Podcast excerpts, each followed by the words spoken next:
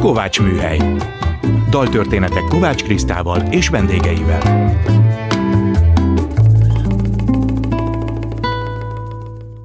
Szeretettel köszöntöm a Kovács Műhely hallgatóit, Kovács Kriszta vagyok. A mai témaadó dalunk címe Einstein szánkózik. Szirtes Edina Mókus és Fábri Péter dalát az Álomfejtés című albumomról éneklem. Első vendégemet Mérő László, pszichológus, matematikust, egyetemi tanárt, Einsteinről és a zsenikről kérdezem. Majd Képes Gábor informatika történészt, a Najman János Számítógép Tudományi Társaság marketing igazgatóját arról, hogy Najman Jánosra milyen hatással volt Einstein. És most hallgassuk meg a dalt, Einstein szánkózik.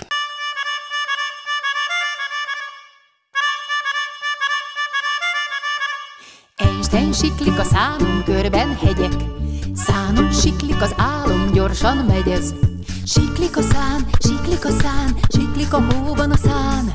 Siklik a szán, siklik a szán, siklik a hóban a szán. Einstein siklik a dombon, a szán csak suhan. Fény a fenyő, falomban már-már zuhan. Siklik a szán, siklik a szán, siklik a hóban a szán. Siklik a szán, siklik a szán, siklik a hóban a szán. Bandai, bandai, bandai, da Bandai,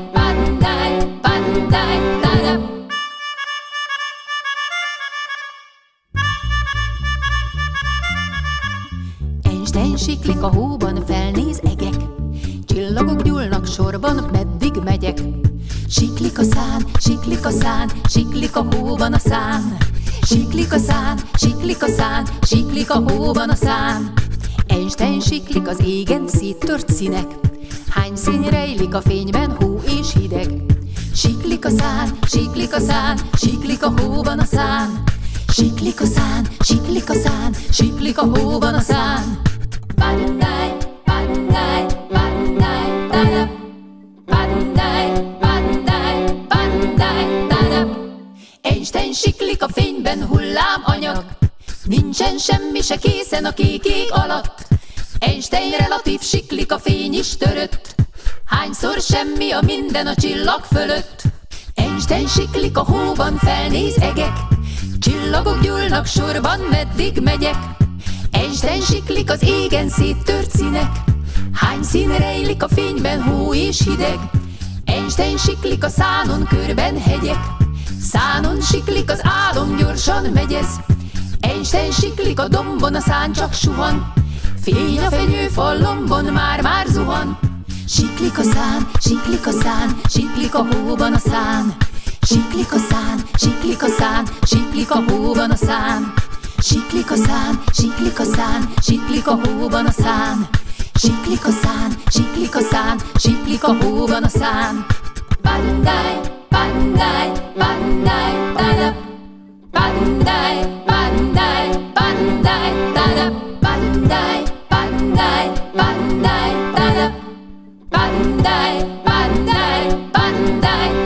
Szeretettel köszöntöm első visszatérő vendégemet, Mérő László, pszichológust, matematikust, egyetemi tanárt. Szia, Laci, örülök, Szia. hogy megint itt vagy a Kovács műhelyben. A dalunkban ugye Einstein szánkózik. Ez is egy ilyen városi legenda, hogy valamelyik nagy felfedezését szánkózás közben találtak ki? Hát nem annyira sikeres, mint Newton almája, mert arról hallottam már tíz éves koromban is, erről még most 70 év alatt nem hallottam. nem hallottál, igen. De valószínűleg igen. Az mennyire jellemző a zsenikre, hogy valamiféle játékosabb, vagy teljesen más dolog közben jutnak az igazi megoldásra. Hát nyilván előtte már sokat gondolkodnak, de hogy úgy akkor beugrik a megoldás. Szóval az a baj, hogy zsenikről kérdezel. Igen, kétségtelen. Egy nincs szórása, kutatni csak azt lehet, ami, aminek van szórása. Magyarul, hogy kevés a zseni? Kevés, igen. Mondom, egy Einsteinnel mit kezdesz?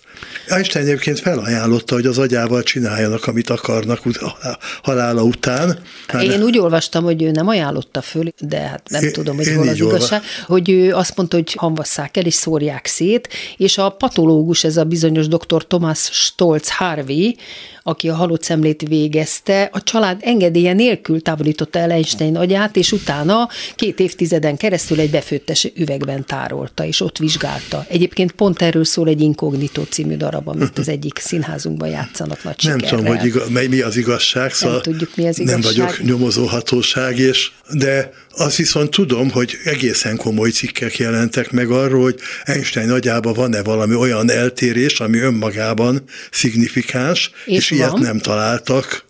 Aha, Még egy picit kisebb is volt az átlagos emberi agynál, és semmi olyan formációt nem találtak benne, ami sok ezer vagy sok millió más agyban ne lenne meg. Valami olyasmit is olvastam, de hát persze ezeket nem tudjuk ellenőrizni, hogy 1999-ben részletesebben is vizsgálták, és ez a vizsgálat kimutatta, hogy fali burkolati terület hiányzik, és ennek ellensúlyozására a belső fali lebeny 15%-kal szélesebb a szokásosnál, és ez a régió felelős a matematikai gondolkodásért és a térlátásért. Nem tudom. Nos, először is a szokásosnál 15%-kal szélesebb. Uh-huh. Megint egy szám, ami önmagában az égvilágon semmit nem mond, mert uh-huh. nem tudjuk megmondani, hogy mekkora a szórása ennek. Ugyanis most, ha, ha, nem, ha nem zseni, de jó matematikusokkal hasonlítjuk össze, amiből azért van sok ezer, tehát mit tudom, az ilyen magamfajta mondjuk olimpiai bronzérmesekkel, amiből sok ezer van, én tudom, hogy mi a különbség, mondjuk Einstein, nem csak Einstein, Neumann esetében. Neumann esetében onnan tudom, hogy mi a különbség, mert másodéves matematikus hallgató voltam, amikor egy feladatot, el tudom mondani a feladatot, azt érteni fogjátok, a megoldást nem mondom el, azt nem fogjátok érteni, vagy leg...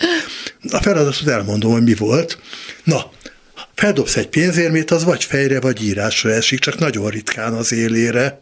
Kezd el vastagítani ezt a pénzérmét, akkor egyre gyakrabban fog az élére esni, sőt, ha ez a pénzérme olyan, mint egy seprűnyél, aminek az egyik végére egy fejet, a másik végére egy írást festettek, uh-huh. feldobod, majd nem biztos, hogy nem így fog esni, Igen. hanem az élére akkor közbe kell, hogy legyen egy olyan vastagság, amikor egyharmada a esélye Igen, annak, igen. hogy a fejírás vagy az élére esik. igen. Milyen vastag legyen ez a pénzérme?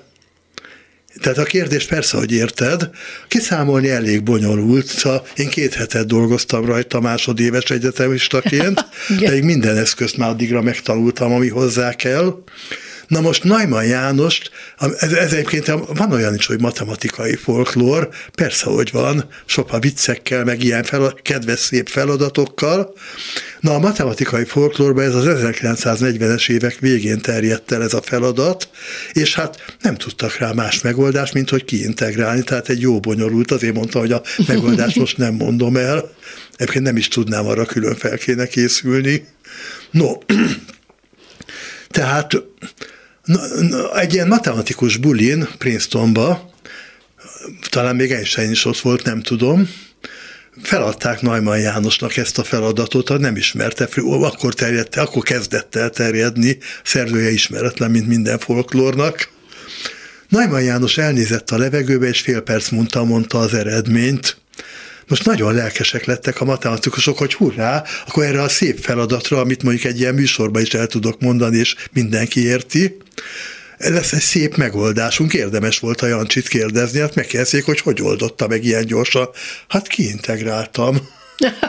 Értem. Na szóval, ami nekem mondjuk, jó, nem azt mondom, hogy éjjel-nappal ezen dolgoztam, de minden nap legalább egy-két órát foglalkoztam. A feladattal így tartott két hétig. Az Neumannnak mondjuk, hát nem állt ott a pszichológus a stopperével, tehát lehet, hogy ez a fél perc másfél is volt. Igen, de sokkal hát több nem akkor lehetett. elképesztő. Na most meg tudod-e fogalmazni, hogy a zseni az kicsoda, és mi különbözteti meg őt a tehetségtől? Igen. A zseni az, akinek olyasmi jut az eszébe, ami senki másnak nem, és ezért nincs szórása, ezért nem lehet belőle statisztikai mintát venni, ezért nem lehet megmondani, hogy mibe különbözik az átlagtól. Tehát nem is lehet igazán vizsgálni. Nem lehet. De tudományos eszközökkel így nem lehet vizsgálni. Ha lenne benne valami olyan ilyen, ilyen mit a fülébe egy kis csont, amitől zseni, akkor lehetne, de nincs. Ezt idézed az egyik könyvedbe, csak hogy már a tehetség is nagyon nehezen definiálható dolog, a legszellemesebb meghatározás, amit eddig láttam, tehetséges az, aki többet tud, mint amennyit tanult. Igen. Ez kifejtenéd részletesebben? Hát hogy lehet többet tudni annál, mint amit tanultunk? Nézd meg, például vannak emberek, akiknek megtanítunk egy, egy, egy matek példa megoldását, a legtöbben ettől még a következő példát, ami ugyanerre a srófra jár, se tudják megoldani, négyszer-ötször kell, hogy ahhoz, hogy úgy be, bejáratódjon. Vannak emberek, akik már ezentúl nem, hogy megoldják a következőt, hanem még egy csomó olyan példát megoldanak, amik, amit úgy eddig nem tudtak. Tehát az ember az a tehetséges, aki aki, akinek olyasmit lát bele abba, amit, amit elmondtak neki, amit az, aki elmondta neki, nem is látott. Uh-huh. Tanárként rendszeres, uh-huh. szóval egy tanárban az azért, ilyennel? hogy ne találkoznék, hát hol lennének, mint az egyetemen 20 évesen, illetve most már sajnos külföldi egyetemeken vannak jobbára. Igen. Egyébként félreértés ne essék, őket még csak nem is hibáztatom ezért. Tehát aki ennyire tehetséges, hogy mondjuk matek olimpián tud érmet nyerni, az menjen persze a Harvardra, meg a Oxfordra, annak ott van a pályája. A bajom azzal van, aki olyan egyetemre megy külföldre, aminél az elte jobb. Na most visszatérve a zsenikre és Einsteinre, ugye ő volt az egyik legnépszerűbb tudós, sőt a Time magazin 1999-ben az évszázad tudósának választotta, de hogy hozzá kapcsolódik valami olyan fogalom is, hogy ő őrült, ő bohókás, hegedül, soha nem hord zoknit, tehát mindenféle különbség is hozzájárul. Ez feltétlenül egy zseni, az, az őrült professzor, vagy hogy mondjam. Hogyha én most mit szandálba lennék és zokniba, mit mondanál? Hát csodálkoznék, mert ahhoz Na, egy látod? kicsit hideg van, igen. Na most hát pedig nem azon csodálkoznám, azon, hogy szondához zoknit. Ja, ja, ja, igen, igen, igen. Szóval igazán. ezek változó dolgok, most ezzel nem foglalkozott, miért pont ezzel foglalkozott, ilyenekkel foglalkozott volna. Valószínűleg egy ma Aspergeresnek diagnosztizálná a nomenklatúra, tehát az, ami valószínűleg Einstein egy enyhe, vagy nem is olyan enyhe Aspergerbe.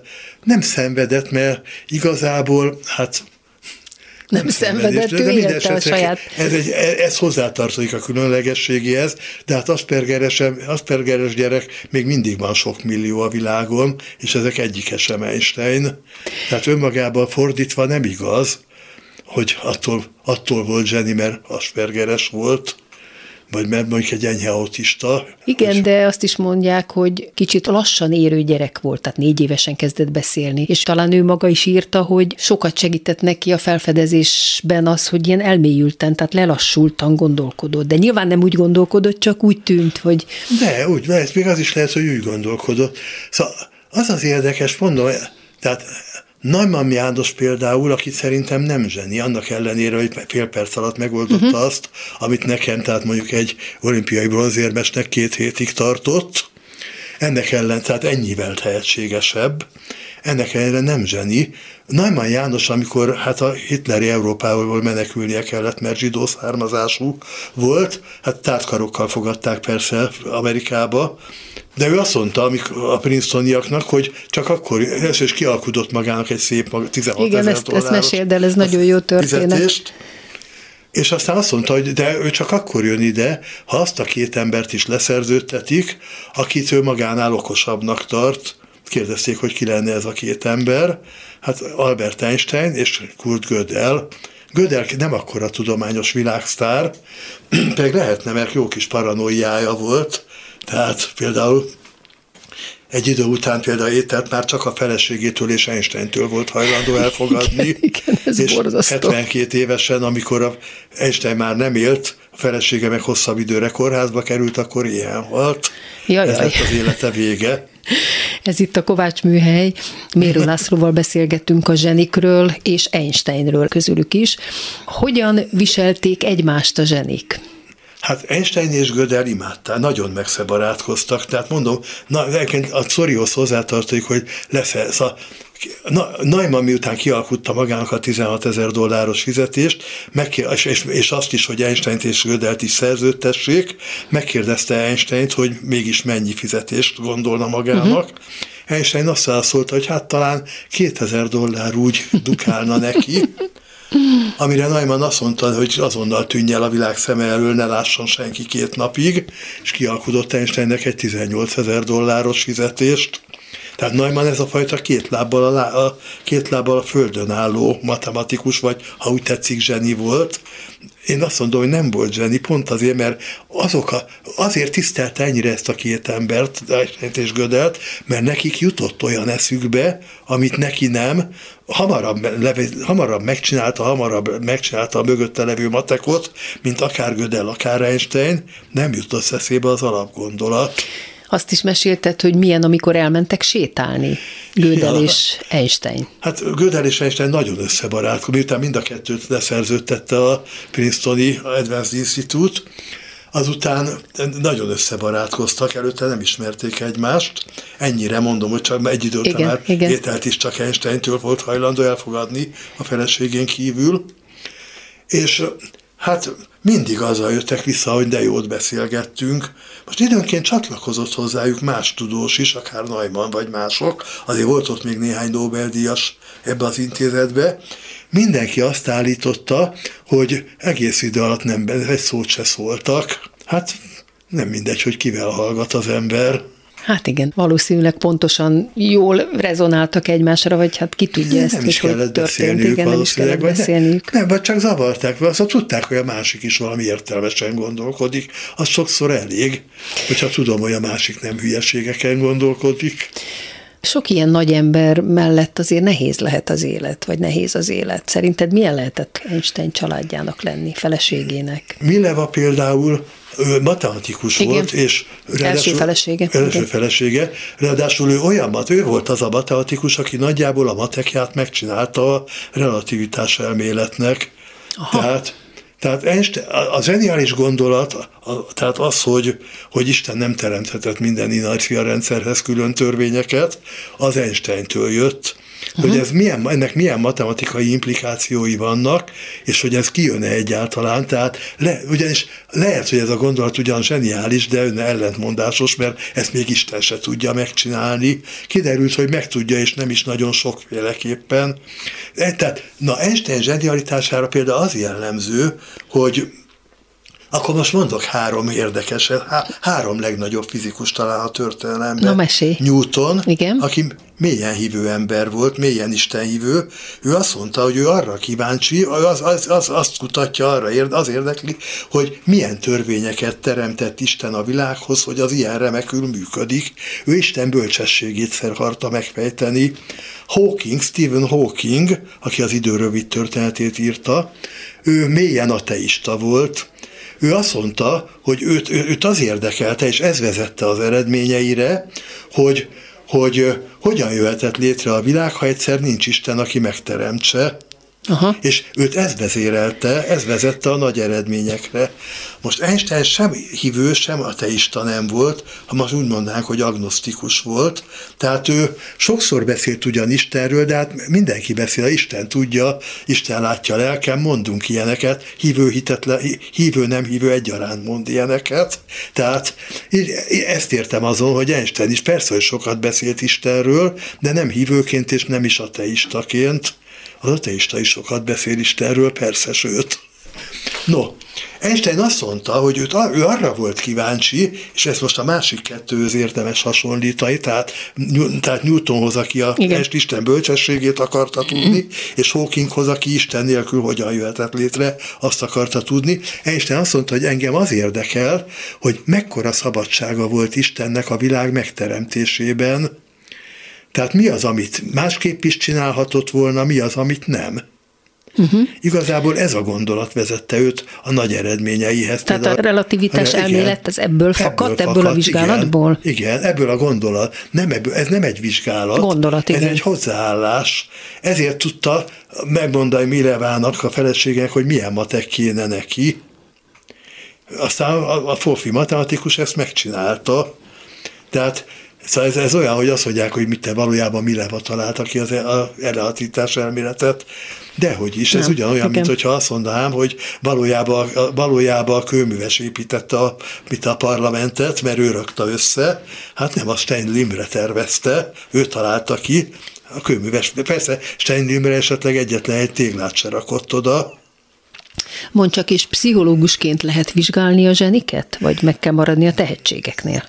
Na, lehet vizsgálni, csak mondani róla nem tudunk semmit, semmi olyat nem sikerült a pszichológiának találnia, ami ami azt mondja, hogy mitől zseni egy zseni, egyáltalán ki a zseni, szóval nagyon, szóval, mit a polgár László, a sakkozó polgárlányok papája, azt mondja, nevelj zsenit címmel írt könyvet, három zsenit nevelt, dehogy zsenik. A polgár Judit, aki messze a legjobb, és nagyon nagy sakkozó, nyolcadik legjobb volt a világon, a legjobb pillanatában, tehát Kasparovhoz képest dehogy zseni, bár egyszer-kétszer leve megverte, de többször kapott ki tőle. Hát nagyon, most nehogy félreértsél, egyáltalán nem csökkentem polgár Judit érdemeit. Persze, hát persze, az egész világon nincsen 5-6 olyan ember, aki kétszer-háromszor legyőzte Kasparovot, tehát nem akárki Polgár Judit, de Kasparov, és ezen nem sértődne meg ő se, ha azt mondom, hogy Kasparov tehetségesebb nála. Tehát van kis tehetség, nagy tehetség, és van egy-két zseni, hogy Kasparov zsenie, azt nem tudom, hogy Polgár Judit nem az, annak Polgár Judit nagyon nagy sakkozó, tehát nagy dolog az, hogy a világ legjobb tíz éve benne van stabilan férfiak között, az most mindegy, hogy nőként vagy nem. Igen. Tehát, de nem zseni abba az értelembe, hogy más, hogy, hogy nagyon tud sakkozni, döbbenetesen tud, semmi értelme nekem sakkozni polgárjudittal, mert hülye, közben mit megfőzi a vacsorát, elneveli a gyerekeit, és közben hülyéve ver. Tehát, de de nem zseni, és ezen ő se sértődne meg. Igen, értem. Mert, mert látta Kasparovot, látja Magnus Carlsent, akit legyőzött ugye most egy Snell partiba, egy madridi parkba, uh-huh. legyőzte Magnus Carlsent, de tudja jól, hogy azért, ha valaki zseni, akkor az nem ő, hanem a Kázen. Einstein-től rengeteg idézetet lehet olvasni, Igen. ami kering a neten, de talán egyel fejezzük be, és erre már csak egy rövid választ adjál, kérlek, hogy mit gondolsz erről. Nem a tudás számít, hanem a képzelet. Mit gondolsz erről? Az, hogy nem mindegy, kivel hallgat az ember. Értem, visszatértünk tehát, ugyanoda. Igen, tehát hát, kell azért az a tudás nem ahhoz. Mindegy, persze, hogy kell a tudás. Igen. De abban igaza van Einsteinnek, hogy a tudás önmagában alapvetően új dolgokra nem fog vezetni, viszont a tudás vezet mindenre, ami működik mindenre, amiben megbízhatunk, amire nyugodtan építhetünk. Tehát Einstein azért lett tudományos világsztár, mert a világ tudósai, azok, akik a tudást, tehát tudósok tudást képviselik, azok azonnal látták, hogy ez zseniális. Hogy ez nekem, Najman János azt mondta, hogy ez a kétem egyike azok, igen, annak, aki igen. nem sok kettőd, de ez nem valami nagy szerénység Najmantól, hogy azt mondta, hogy ezt a két ember szerződtessétek le, hanem egy borzasztó nagy képű dolog, ez a két ember van a sok milliárd hát ember meg egy között. Nagy, meg egy nagy önismeret is nyilván, hogy ő tudja, hogy ő mögöttük van mindenképpen. Ugyanis Neumann volt az, aki, megcsinál, aki fél perc alatt kiszámolja, igen, megcsinálja. Igen, igen, Neumann valószínűleg még Milevánál is jobb, de biztos, még Milevánál is jobb matematikus volt, de pont Einsteinnek elég volt ennyi. Kedves Laci, én még sokáig tudnálak hallgatni, de ennyi időnk jutott. Köszönöm Mérő Lászlónak, hogy ismét eljött hozzám a Kovács műhelybe. Szia, Köszönöm Laci. szépen, szia! És most jöjjön Philip Glass, Robert Wilson művéből egy részlet, Einstein on the Beach előadja Philip Glass Ensemble.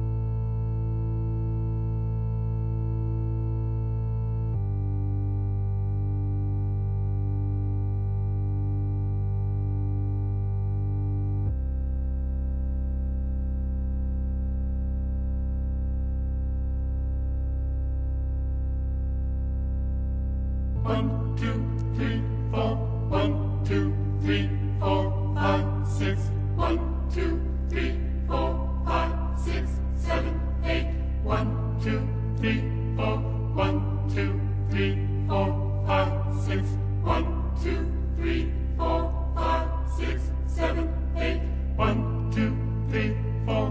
One, two, three, four, five, six. Two, three, four, five, six, seven, eight. One, two, three, four.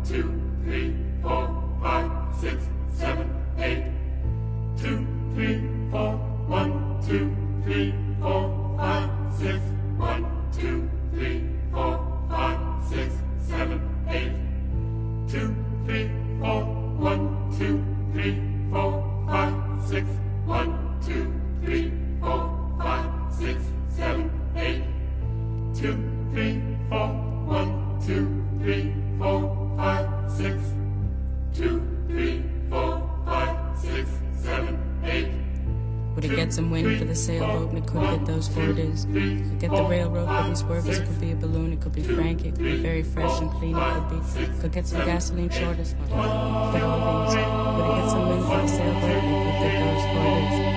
Railroad for these workers, it could be a balloon, it could be frank, it could be very fresh and clean, it could be. Could get some gasoline short as well. These are the days, my friends, and these are the days, my friends. Could it get some wind for the sailboat, and it could get those four days. Could get the railroad for these workers, it could be a balloon, it could be frank, it could be very fresh and clean, it could be. Could get some gasoline shortest one. All these are the days, my friends, and these are the days, my friends. Would it get some wind for the and it could get those four days. Get the railroad for this work. It could be a balloon, it could be frank, it could be very fresh and clean, it could be. We could get some gasoline shortest one. All these are the days, my friends, these are the days, my friends. Would it get the wind for the sailboat? It could get those four days. Get the railroad for these workers. It could be a balloon. It could be frank. It could be very fresh and clean. It could be. Could get some gasoline. Shortest one. All these are the days, my friends, and these are the days, my friends. Would it get some wind for the sailboat? It could get those four days. Get the railroad for these workers. It could be a balloon. It could be frank. It could be very fresh and clean. It could be. Some gasoline. Shortest one. Well, these are the days, my friends, and these are the days, my friends. Would it get some wind for the sailboat? And it could get those four days. Could get the railroad for these workers. It could be a balloon. It could be frank. It could be very fresh and clean. It could be. They could get some gas gasoline. Shortest one. All these are the days, my friends, and these are the days, my friends. Would it get some wind for the sailboat? And would it get some wind for those sails? Could get those days. We could get the railroad for these workers. It could be a balloon. It could be frank. It could be very fresh and clean. It could be. Could get some gasoline. Shortest one. All these are the days, my friends, and these are the days, my friends. Would it get some wind for the sailboat? And it could get those four days. It could get the railroad for these workers. It could be a balloon. It could be frank. It could be very fresh and clean. It could be. It could get some gasoline. Shortest one. All these are the days, my friends, and these are the Szeretettel köszöntöm második vendégemet, Képes Gábor, informatika történészt, a Naiman János Számítógép Tudományi Társaság marketing igazgatóját. Jó estét kívánok! Jó estét kívánok, és köszöntöm a kedves hallgatókat! Einstein zseni volt, de mi a véleménye Neumann is az volt, vagy csak ő egy különleges matematikai tehetség? Én abszolút zseninek tartom, de ami talán ennél némiképp falsúlyosabb, hogy a saját zseniális kortársai is annak tartották. Például Wigner Jenő azt mondta rá, hogy egy igazi lángelme volt köztünk, az Neumann János volt. Uh-huh. Hát 2023-ban elkezdődött a Neumann 120 emlékév. A társaság hogyan ünnepel, illetve mit kell tudnunk erről a Neumann társaságról? A Neumann Társaság 1968-ban alapult, idén 55 éves, egy nagyon nagy múltú IT-s szervezet, gyakorlatilag Magyarország első informatikai tudományos egyesülete, és úgy határoztunk, hogy ezt az egész évet Neumann János emlékének szenteljük. Ebben számos együttműködőnk van, többek között az Óbudai Egyetem, mint egyik kiemelt együttműködő partnerünk. Náluk már január 18-án sor kerül került egy Magyar Informatika Napja nevű kezdő konferenciára, és hát ettől kezdve rengeteg érdekes kiállítás, konferencia lesz, amiről a neumann120.hu oldalon lehet még nagyon sok érdekeset találni. Na, szerintem erre még visszatérünk, de most kezdjük a névadóval. Azt tudjuk, hogy csodálatosan támogatói szülői háttér vette körül, és olyan család, ahol tényleg a kultúra ömlött a nyelvek, a kultúra, a zene, minden. És hát jött a Fasori Gimnázium, ami híres, neves embereknek volt a gyűjtőhelye, fantasztikus tanárokkal, és aztán, ahogy kiderült a matematikai tehetsége, ő egyszerre két egyetemet is végzett, ha jól tudom, ugye, és rögtön utána tanított is. Na mesélj egy kicsit róla, hogy ez hogy indult ez a pálya. Hát nagyon örülök, hogy a családi millióvel kezdte, mert az a tervünk, hogy a tavasz folyamán a Fasori Evangélikus Gimnáziumban, tehát az ő alma máterében be is mutatjuk ezt a családi milliót, rendezünk egy olyan kiállítást, ahol a család fennmaradt régi bútorai, festményei alapján mutatjuk be ezt a közeget. Az ő édesapja ugye egy nagyon jó módú és nagyon művelt bankár volt, Báró Margitai Neumann Miksa, és valóban jellemző volt arra a közegre, amiben ő és a két testvére éltek, hogy gyakorlatilag nem tudom, hogy ezt a kifejezést használta volna erre az édesapja, de egy zseniképző, vagy egy, egy tehetséggondozási műhely volt gyakorlatilag, gyakorlatilag a családjuk, hiszen az ebédlőasztal mellett a korszak leghíresebb tudósait, matematikusait látta vendégül az édesapjuk, hogy ezt e, e, ilyen impulzusok érjék a, a, a családtagokat, illetve még olyan anekdota is van, hogy ógörögül viccelődtek igen, egymással. Igen, igen, is De hát egyébként zavarban vagyok itt a klubrádió falai között, mert nem olyan régen hangzott el itt Volt Dénes Gábornak a igen, igen, kiváló ez... rádiójáték, a vele is kapcsolatban állunk, meg a Vizinger Istvánnal Aha. is, aki egy nagyszerű regényt írt. Meghallgattam ezt a rádiójátékot, és nagyon, nagyon pazar, élveztem, pazar, nagyon élveztem hogy hogy micsoda környezet tehát adott. És hát tulajdonképpen, hogy a család nem is akarta először, hogy matematikai útra menjen, de megtették, hogy elvitték egy másik zsenihez. Na, erről meséljen. Igen, hát a Fasori Evangélikus Gimnáziumban a Rácz László volt az ő Híres tanára, tanár, akinek ma már egy nagyon komoly életműdíj viseli a nevét, és hát valóban ő is egy nagy tehetség gondozó volt. Az ő tanítványai közé tartozott a említett Wigner Jenő is, Neumann János is, de hát lehetne sorolni, hogy milyen Nobel-díj képző volt a Fasori Evangélikus Gimnázium.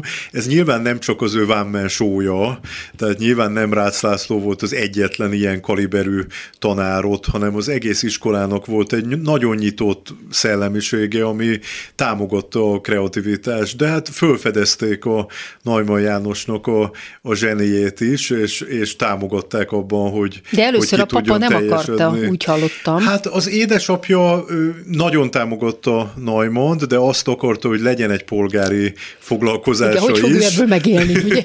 Így Igen. van, tehát ő ragaszkodott ahhoz, hogy legyen egy vegyészmérnök képzettsége, amit a Naima János darekosan Kirázta el is végzett, persze. így van, de hát mellette még több egyetemen, többek között Budapesten is vett részt képzésekben, és hát valóban nagyon fiatalon már tanítani is kell, kezdett, és hát nagyon hamar kiderült róla már diák éveiben, hogy ő egy valóban a matematikát nagyon-nagyon sokoldalúan ismerő egyéniség lesz, aki számos olyan gyakorlati problémával kezd el foglalkozni, ahol gyakorlatilag új utakat alapoz meg. Ugye Princetonba is ő hívta el Einstein-t például, hát ezt Mérő László el is mondta az első részben, hogy ez nagyon szórakoztató volt. Miket kötünk Neumann legnagyobb felfedezéseihez? Hát csak amit az átlagember is tud, ugye a játékelmélet és a számítógép. Hát egész mostani életünk elképzelhetetlen lenne most már a számítógép nélkül. Ez ugye? most jó értelemben szíven ütött, hogy, hogy azt mondta, hogy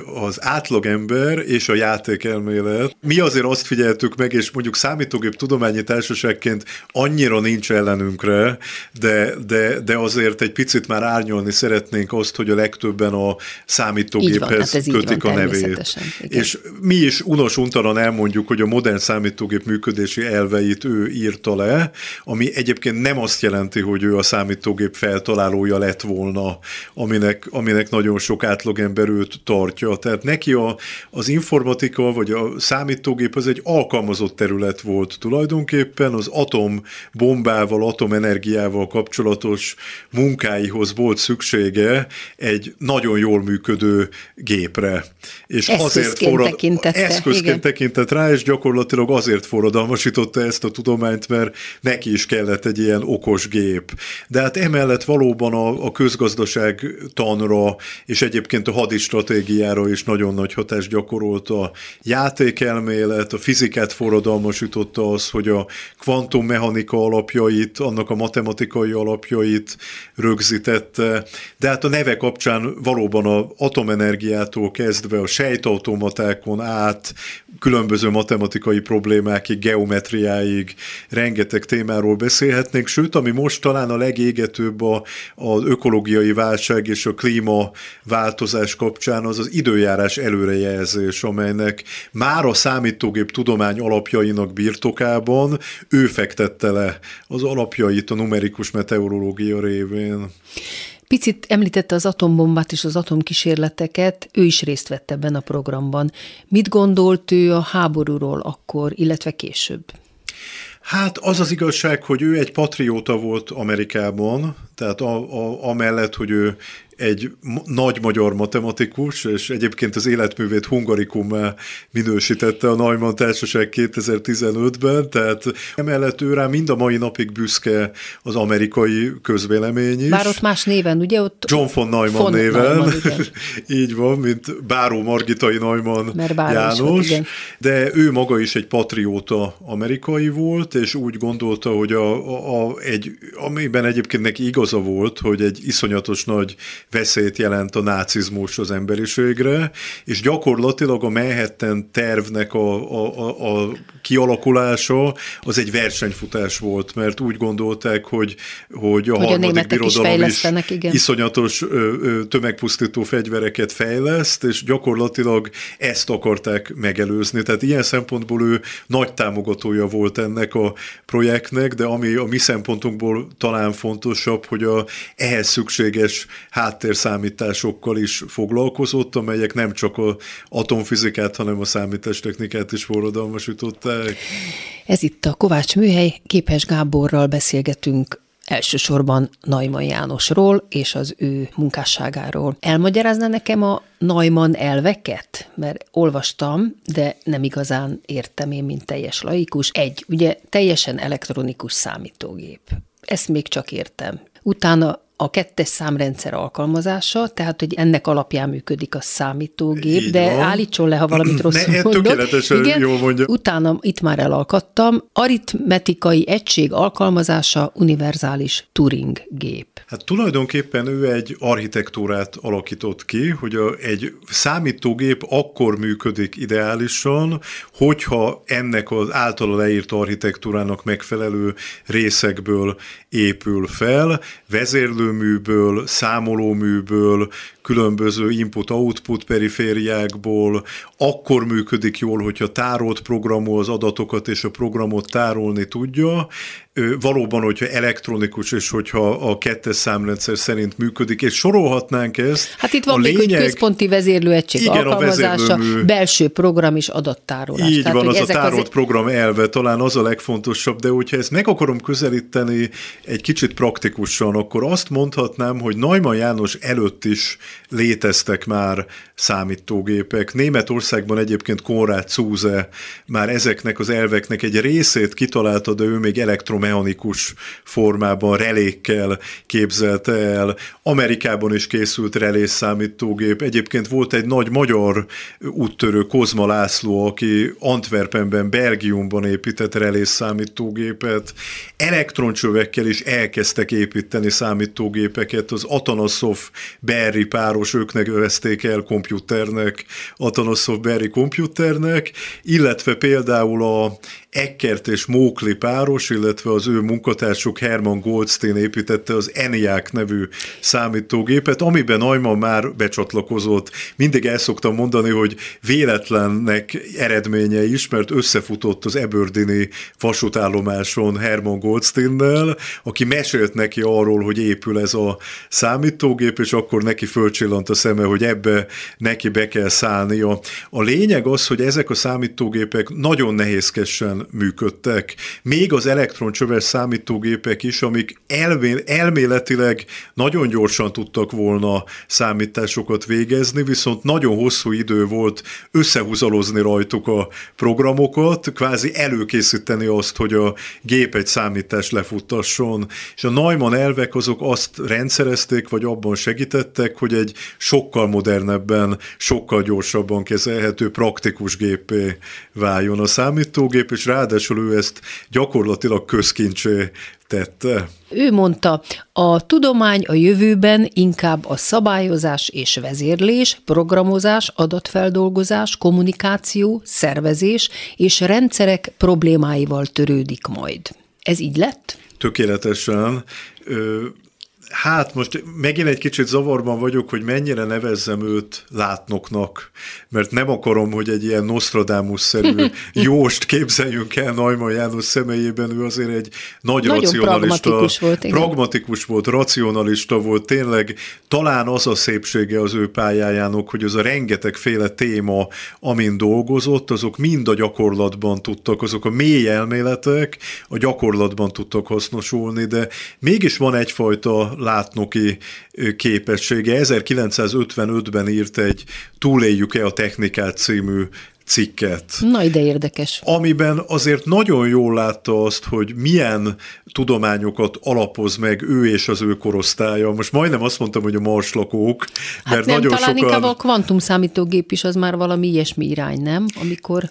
Az is ilyesmi irány, de általában látta azt, hogy micsoda informatikai forradalom fog kezdődni. Egyébként még az időjárás szabályozásról is írt, de, de általában látta azt, hogy, hogy a tudomány tudomány az egyrészt nagyon üdvös, másrészt pedig nagyon veszélyes is tud Igen, lenni. de hát ha az ember az irányítást nem engedi ki a kezéből. Pontosan, tehát, tehát vannak olyan, olyan nagyon mély és nagyon pozitív emberi tulajdonságok, amelyekkel ez egyébként mederbe terelhető, de azt látta, hogy egy, egy nagyon nagy robbanást indítottak Hát ők igen, el. meg, meg lehetettől bolondulni is nyilván, tehát lehet megijedni, hogy majd a gépek a fejünkre nőnek. Lehet, hogy hülyén gondolom, de akkor mindig azt gondolom, hát ki kell húzni az áramból. és akkor nem tud, de ezt meg is akartam kérdezni öntől, hogy ha megszűnik valamilyen oknál fogva háború, valamilyen csapás miatt, mondjuk megszűnik az áram egy országban, vagy a földön, vagy bárhogy, akkor itt már minden számító számítógépen és mesterséges intelligencia alapon működik minden, az egész életünk, akkor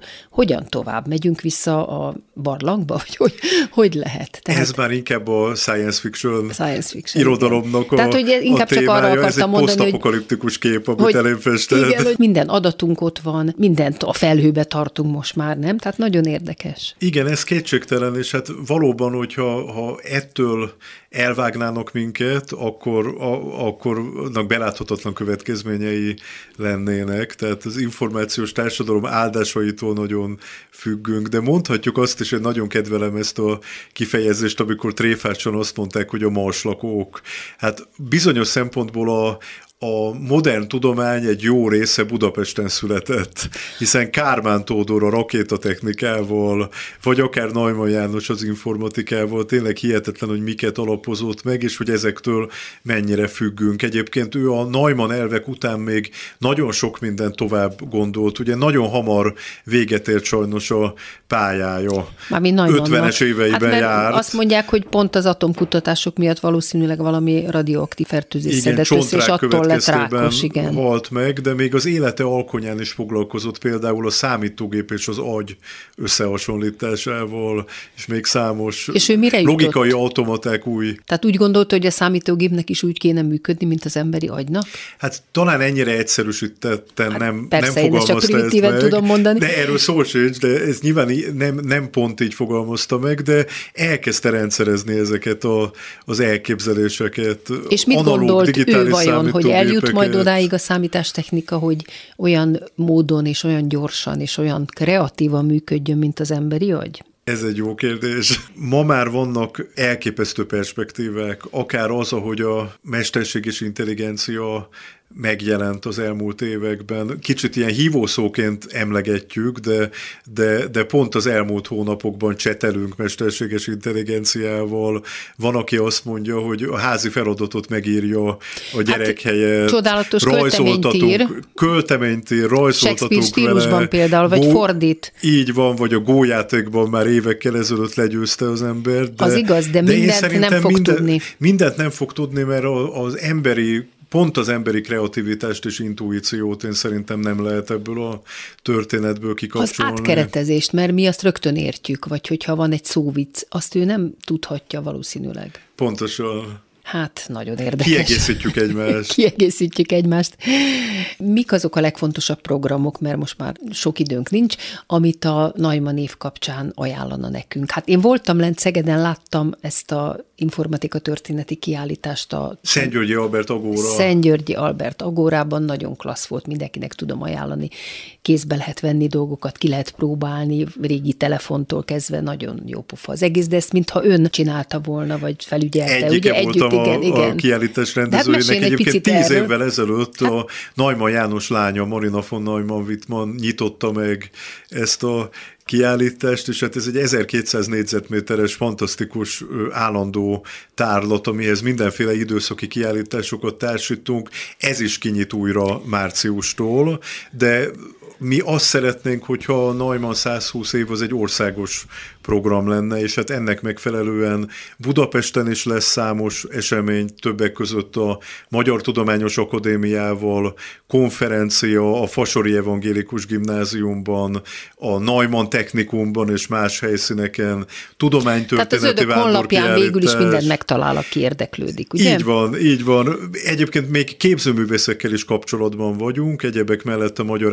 Elektrográfiai Társasággal, több mint száz gyönyörű kortás képzőművészeti alkotás született már Najman János munkái által inspirálva, és a Deák 17 ifjúsági galériával pedig van egy máig futó pályázatunk, tehát fiatalok képzőművészeti alkotásait is várjuk. Na, ezt milyen jó hallani. Befejezésül csak egy rövid kérdés. Meddig nyúlik vissza a magyar informatika története? Az 50-es évekig mondhatjuk azt, mert 1958-ban Kozma László professzor már Magyarországon is épített egy elektromechanikus számítógépet. 1959-ben, egész pontosan január 21-én pedig már megépült az első Neumann elvű elektronikus számítógép, az M3. Aha. És ezt mi annyira fontosnak tartjuk, ezt az esti hírlapban megjelent bejelentést. Most egy kicsit tréfálok egyébként, hogy annyira fontos egy ilyen újságcikk, de hát valóban egy szimbólum, hogy szeretnénk ezt egy ünnepé tenni a Magyar Informatika napjává január 21-ét, és nem csak a múltról szeretnénk beszélni, hanem a jelen nagy IT tudósairól is. Hát akkor legyen ez a végszó, hogy ezt minden évben meg lehessen ünnepelni. Köszönöm szépen Képes Gábornak, hogy eljött a Kovács műhelybe köszönöm viszontlátásra. Szépen. És köszönöm hallgatóink figyelmét Pályi Márk és Rózsahegyi Gábor munkatársaim nevében is. Az adás ismétlése ma este tízkor hallható, majd utána az archívumban is bármikor elérhető. Hallgassanak minket továbbra is az interneten, és már podcastként is. Jövő vasárnap egy újabb daltörténettel jelentkezik a Kovács műhelyben, Kovács Krisztával és vendégeivel. Tudat előtt ezt a témaadó dalt fogom énekelni, szerzők Szirtes Edina Mókus és Fábri Péter. Első vendégem Kelemen Kristóf rendező és dramaturg. Vele a tudatossá válás folyamatával fogunk foglalkozni. Hogyan alakul ez az életünkben, a drámákban és az irodalomban. Utána Lovas Dóra múzeumpedagógussal több festményt fogunk elemezni, hogyan jelenik meg a tudatalatti és a felettes én a festészetben. Kovács műhely vasárnaponként ötkor ismétlés este tízkor, majd az archívumban is meghallgatható. Viszont hallásra. És most következik a dal Tudat előtt.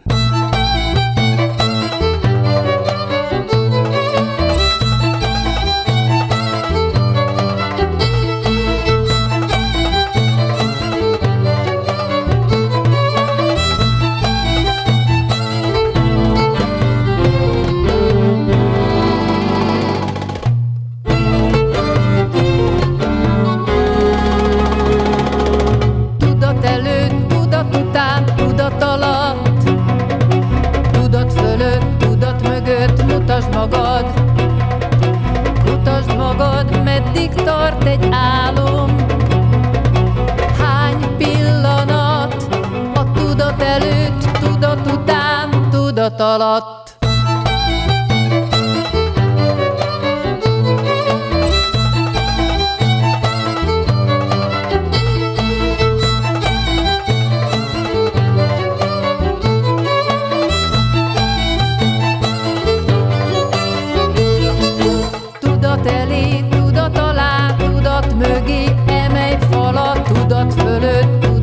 jött tudat után, mutasd magad, mutasd magad.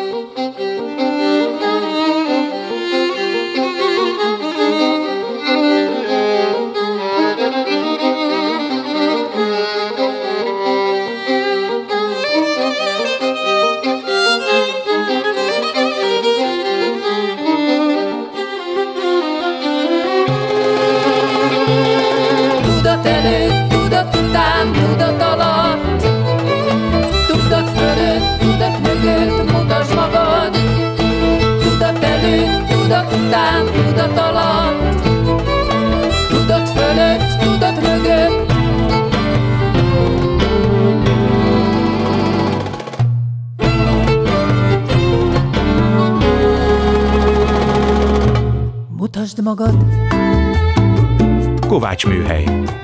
Kovács Kriszta műsorát hallották.